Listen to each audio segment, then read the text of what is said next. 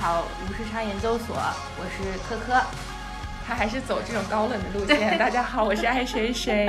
今天我们有一位来自北京的嘉宾做客我们节目，他叫大林子，大家欢迎欢迎欢迎欢迎。Hello，大家好，我是来自北京的大林儿。要跟各位听众朋友们说，爱谁谁已经平安的回来了。哦，对，所以我们今天还是在纽约和北京连线。我上个星期刚见过爱谁谁，有一种穿越了的感觉。是，就是我在屏幕的这端跟那端这样飞。飞来飞去，对对对对，因为无时差研究所实在是没有办法解决时差的问题，所以本来准备在北京连线的。不是我们还在研究吗？对，还在研究，对，还在研究时差问题。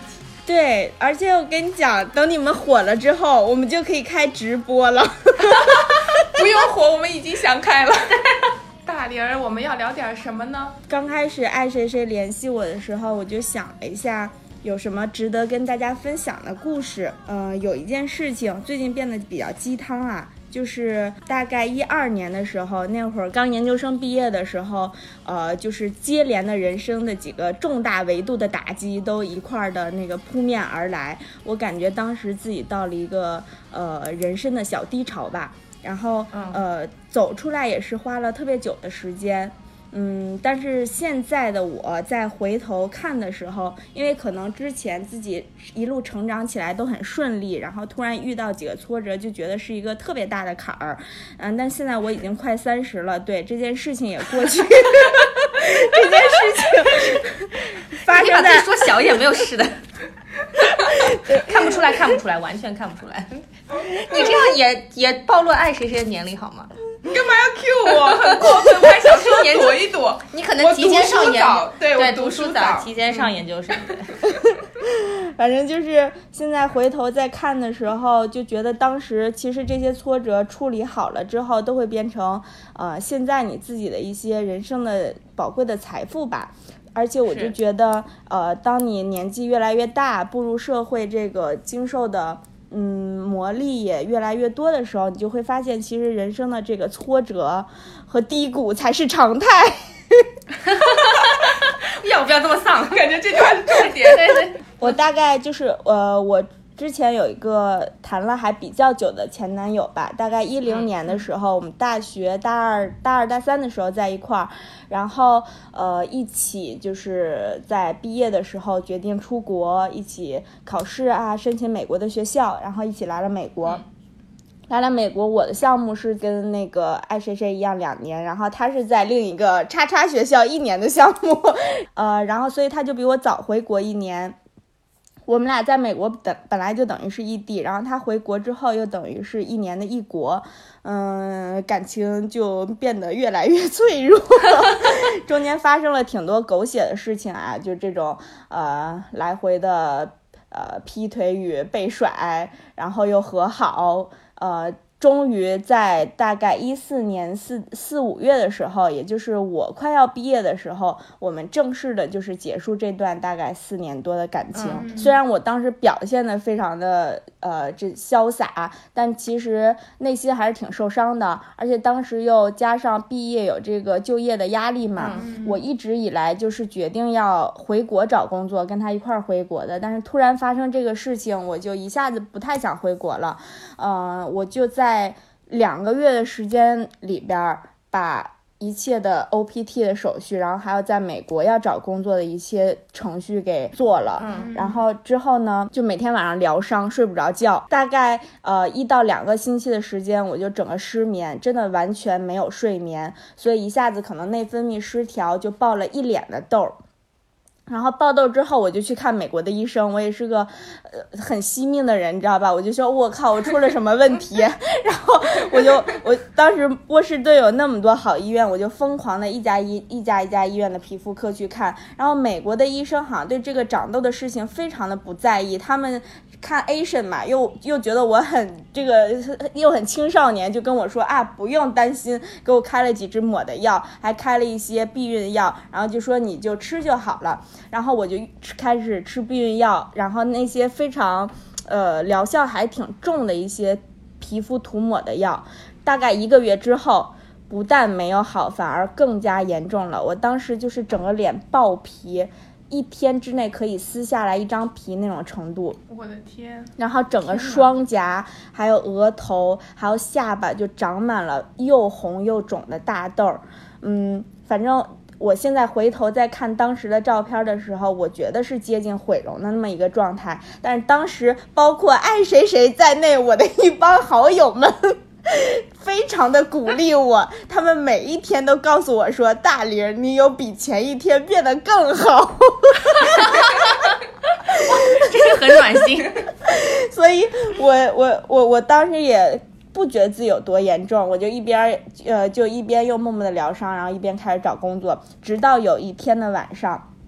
然后我我妈张姐，张姐跟我视频，张姐，张姐跟我视频就说你的脸怎么突然变得这么严重？因为时间确实挺短的，就一到两个月之内我就变成那样了。然后而且在这一两个之一一一两个月里，我还跟她说，我说张姐我不回国了，我就要留在美国找工作，我要做给她看，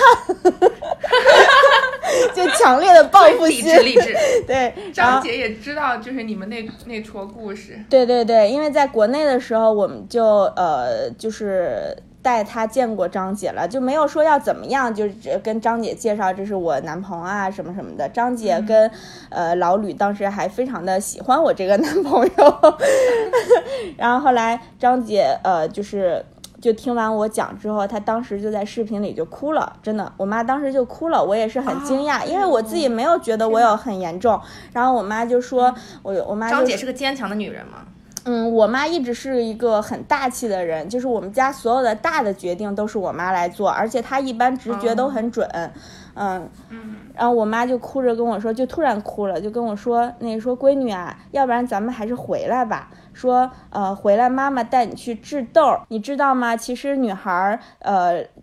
一辈子啊，脸是挺重要的。因为我之前有一帮好朋友的盲目鼓励，我不知道我有严重到这个地步，但是看到我，以爱谁谁为首，好盲目鼓励。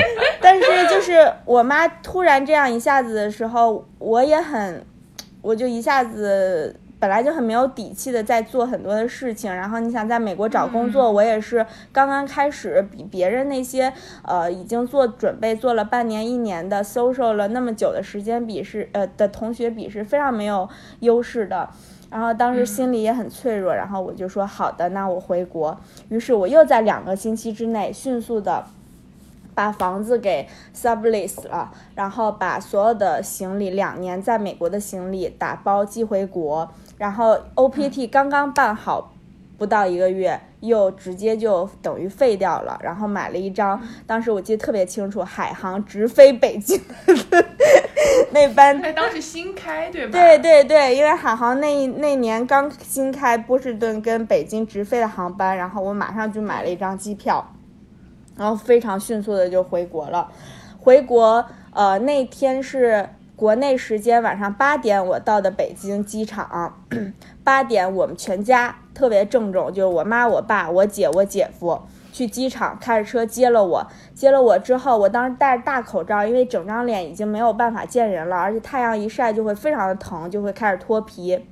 天我戴着大口罩，然后呃，我爸我妈看到我的时候，嗯，就没有说已经很久没有见我那种非常欣喜的表情，就是那种有点复杂，然后也笑不出来，但是又努力的在想笑，不想让我觉得他们有太伤心，然后就接着我回到家里。第二天的早上五点钟，我们就去北大医院排队去找一个皮肤科挺有名的医生，早上五点钟就去排队。我爸我妈陪着我。第二天八点的时候，呃，看到那个医生，然后医生就大概给我分析了一下原因，然后让我去做了一系列的呃，就是各种呃检查，然后抽血，呃，之后回来又给我开药。嗯，他说因为避孕药我在美国吃了有一到两个月，他说这个你已经开始吃了，你就不能再停了，所以说你至少要吃到一年到一年半，然后就继续给我开了一些激素的药，然后还有很多对涂什么药？抹的药。避孕药，避孕药是调内分泌的，对对对，对，就是让对，哦就是让你整个就是很规律，对对对，哦，他就说避孕药，对我没有听错，避孕。它其实是正常的避孕药，就是长效避孕药，它有二十一片，它是有这个激素含量的，而且是会随着呃那个每天时间的不同，这个激素含量有变化。然后二十最后的七片儿，就是二十二到二十八那七片儿是呃那个安慰剂，等你吃完这二十八片儿，你的一个周期就来了。然后你一个周期是一个星期，然后这一个星期之后结束之后，你再接着吃下一个二十八片儿。这个是美国医生给你开的吗？当时是美国医生先给我开的，他说因为美国的青少年只要长痘儿的话，他们就都开始吃避孕药。他说这是个非常常见的问题，你不用担心，你就是激素紊乱了。我们现在用外部的药物来帮助你去制造一个人为的比较稳定的这个周期。那避孕药有副作用吗？有副作用，当时我妈也是非常担心嘛，她就说一个 花季少女，未婚未育，对，就开始避孕。对，而且要吃这么久，就问医生这个有没有副作用，然后医生说，其实这个避孕药已经呃很多代了，我不记得具体的数字啊，大概比如第九、第十代了，之前的副作用有一些类似于长胖，然。后神经衰弱啊、还有一些静脉曲张，然后抑郁。这是最常见的几个副作用，但是到现在的长效避孕药，它这些副作用其实已经非常小了。嗯，那会不会导致不孕不育？呃，不孕不育倒不会，这个完全不会，因为它就是帮你制造一个稳定的周期。它其实最大的两个副作用，一个就是长胖，一个就是抑郁。嗯嗯，呃，我有一些朋友，后来我把我这些治痘的经历，其实分享给了好多人，真的帮了好好几个女生治好了她们的痘。呃，其中有一个女生，她就是对这个激素非常的敏感，她跟我说，她吃这个避孕药的时候非常明显，吃药的时候非常的开心，只要一停药，她就抑郁。什么？这是就跟毒品一样，对啊。，对，一停药，她就整个人非常的 down。是呃，然后医生就建议他不要再吃了，但是我是没有太多的副作用的反应的。嗯，而且呃，因为这个治痘，我要吃很多的，包除了激素药，还要吃很多中成药啊，然后涂抹好多好多的药。我因为这件事情还上网做了好呃，看了好多好多的科普文，做了很多功课，因为我也要对自己负责嘛，毕竟脸你知道门面。所以那段时间你就专心治痘是吗？对，专心治痘，我就长达了开始半年的一个治痘疗程。这半年真的不夸张，我半年没有任何的 social life，因为我的脸完全没有办法见人，我也没有办法回国就开始找工作，因为呃没有办法面试，就是很吓人。嗯，而且这个治痘呢，因为医生是每两个星期给我开一次药，然后我每两个星期去做一次复诊，然后同时做一次果酸焕肤。然后这两个星期我待在北京又没事儿，你知道，我爸我妈还得在老家上班，所以呢，我就开始从老家和北京每两个星期坐一趟火车跑一趟，然后每两个星期跑一趟。然后大概跑了有两三个月之后，呃，痘痘控制住了，就是新的已经不再长了，就是现在把老的要开始治痘坑和痘印，这就进入了治痘的下一个阶段，就是需要用到一些医美的手段。然后医美的手段又非常的复杂，就是呃，其实总的来说就是激光的手段，但激光又分很多很多种啊。我当时也是又咨询了医生，做了很多功课，然后选择了比较适合自己的疗程，又后半后两个月就开始做这个激光疗程。大概到呃五六个月之后，其实我的脸是可以。遮上厚厚的粉底，可以开始出去见人了。我就按捺不住我的内心，开始涂涂着厚厚的粉底，然后来到北京开始找工作，然后呃那个重新和各种各样的校友那个联系啊，然后投简历。然后每天晚上开始约酒约饭，放飞了。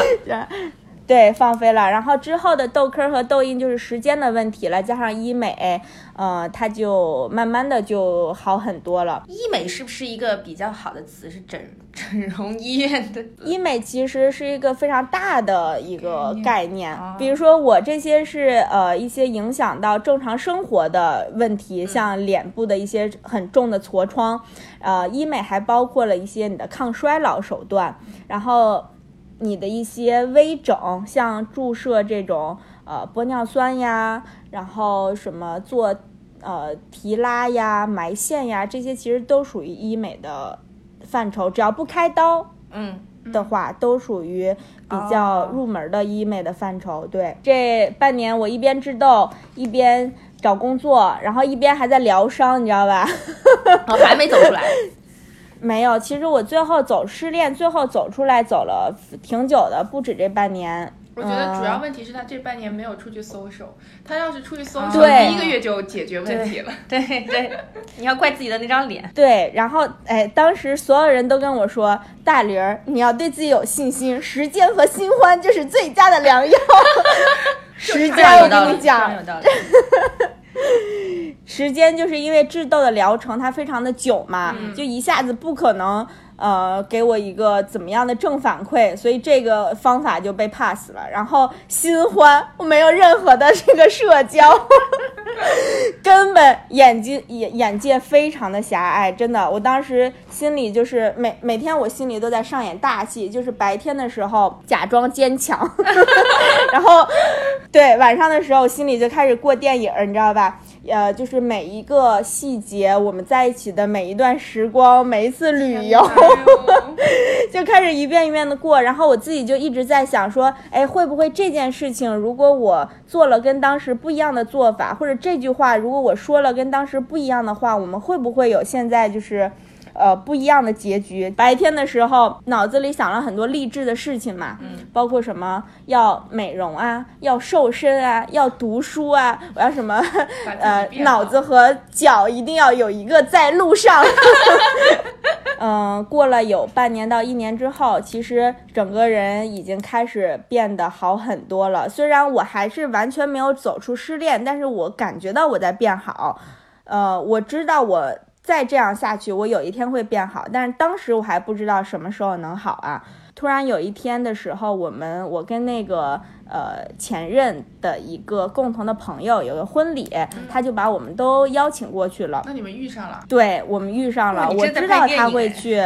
前任攻略 四四，剧本已经写好了。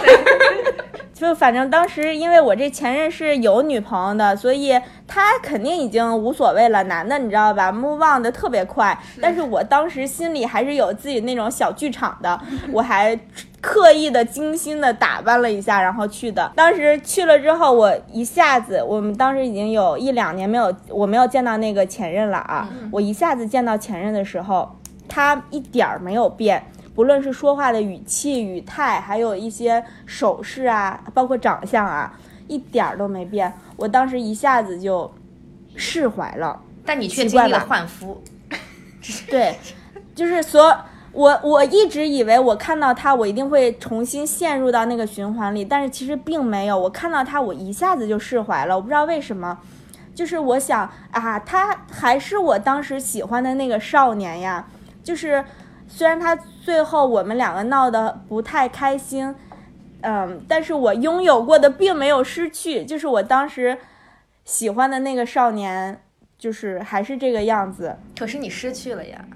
如果是我的话，我反而觉得他变了样子，我反而会觉得释怀，因为他不再是我当年喜欢的那个样子。你你反而是觉得看到了他没有变，你你反而更释怀了。你不你不会觉得说很可惜吗？就是说最后还不是你的，可能是你把他变成这个样子，但最后还不是你的。嗯，我自己也觉得我这个逻辑很怪，就是嗯，我我当时也觉得自己那个心态很奇怪，但是我就是一下子释怀了。我觉得呃，哼，我就一下觉得当年我的眼光确实是还很不错，当年的我能跟他走在一起，我也是棒棒的。当时呃，就是这种感觉。反正就是释怀了。唉，为了做今天的这个叫什么做客，我还回顾了一下我当时失恋那半年的微博。我天呐，简直条条矫情，条条都在骂渣男。现在就觉得，哎呦，我现在就觉得自己好老啊！我心态已经不会有那么大的起伏了。我当时我就在想，当时的我真是太少女了，我真是太可爱了。当时，那天我之前在家很无聊，然后我们家网不行，就只能玩手机，玩不了电脑。嗯然后我就在翻我以前的旧微博，真的觉得以前很好笑，很中二，就写的很多废话，然后就是各种矫情啊，有感而发呀，然后没事儿屁点儿小事儿都要发一个微博。对对对，前四百多条微博，哎，你敢相信吗？我现在一年都发不了十四条，我感觉。但是我我就是觉得，呃，比如爱谁是那四百多条微博，我觉得记录是一件非常好的事情，而且记录其实是、呃疗愈的一种方法。你自己当下不会觉得，可是你现在回头看的时候，就觉得当时是一个。其实是你疗愈的一个过程。之后我总结出来一个真理，真的就是，嗯，失恋绝对是你读书、美容还有锻炼等等，让自己变得更好的这些措施实施的绝佳的良。机 我当时失恋，久久走不出来，就是心里憋着一股劲儿，因为我这个前任挺优秀的，不论是学业呀，然后还有整个呃呃做人啊、性格什么都挺优秀的，我就觉得我自己比不过他，我一定要默默的有一天各方面全方位的超越他。然后我这个朋友紫霞就跟我说，她说大玲儿啊，其实你不用这么想，你不用这么逼自己，因为人生是一笔总账。她说这句话呢，是她当时学会计的时候，他们会计学院的一个老师给讲的，她记忆深刻。然后我啊，我当时听完这句话，整个人就是那种被雷击了一样的。那种感觉，我当时就想，对啊，人的眼光一定要放长远，我一定要把这个时间轴拉长了看。当下，比如说刚毕业，研究生毕业，他找的工作怎么样，我找的工作怎么样，并不能说明任何的问题。然后我当时，我现在就想，哇塞，那个会计学院的老师不知道自己其实造福了很多少女。嗯，还有一句话是当时我在微博看的，有一句话就是有一个女孩她失恋了，她就说她觉得自己原来是一条小溪，非常的清澈，但是呢，嗯，不不耐脏。嗯嗯，等他经历了很多很多的事情之后，他发现自己会慢慢的变成一条大河，然后这条大河会流向不同的世界，体验不同的世界，接受不同的人，然后呢，自己也会有能力把那些脏的东西给运输出去。我当时觉得我就是我一定要做一条大河，这个就是小溪嗯，对对，就是虽我不要做那种很柔弱、可爱、被人保护的小溪，我一定要做一条大河。对，未来你会是一条是一个大海，就是浪到飞起。哎呦，我们第一次见面你就这么精准的把握了我的调性。因为你知道吗？我看过一句话，他说大海不会嫌弃自己的浪花，他也不会嫌弃自己有多脏，它不会自己嫌弃自己的虾米，就是大海是不会嫌弃任何东西的，大海完全可以跟自己和解，但我就是觉得经历了这种事情以后，回过去看就觉得不是什么是不是什么事儿？对，而且，呃，特别是什么感情上的，就经历过以后，我就不会再怕，真的。就是说你，对你知道你自己是能够走出来的，这件事情就很重要。不是说有没有机会找到如此优秀或者更好的男生，而是说你自己知道你自己能够承受这样的分手啊或者之类的东西。老司机之所以是老司机，因为老司机出过很多车祸，所以他们知道如何控制未来的方向。嗯就像我觉得很多人他没有经历过苦难，或者没有经历过，就咱们这个其实不算苦难了，只是对一些挫折，嗯对对。但是很多、呃，只有经历过苦难的作家，或者是经历过苦难的那些文人，他才能写出最好的作品。嗯，你没有经历过这些东西，其实你看不透人生的很多事情。对但是我也不是在强调说每个人都要经历苦难，对就是你有平顺的人生，这是最好的。对，但是如何面对挫折和如何面对困难，我觉得是每个人都需要思考的问题。你应该要有面对这个挫折的准备。而且我觉得很重要的一点就是，呃，就是挫折来的时候，其实你不用让自己先要从态度上啊，我要做一个强者啊，我要制定一套的作战方案，我要去应对这个挫折。不用，你就是当下把自己沉浸在那个挫折里，然后随着自己的心去体验当下的那个挫折，然后你就慢慢的就会走出来。不用去对抗挫折，你就跟他和平共处。之后走出来的一瞬间，你就会发现啊，原来我克服了而且。我可以感觉到你现在还是很释怀的，因为你说起那个男的时候，都还是夸他的，对呀、真的是已经已经完全走出来。对我现在就是，呃、你还是很善良的，我觉得。你再这么说，我要膨胀了，哥哥。对，我觉得这样让我自己觉得我自己不可悲，让我觉得我自己也是有很精彩的青春呀。我我的青春跟那么帅气的少年在一起，至少可以拿出来吹牛，exactly 呀。对吧？以后跟小孩说起来，你妈我当年就是超多人追，跟你说我教过多优秀，是是是，这是我前男友，对，拿出一个糟老头子。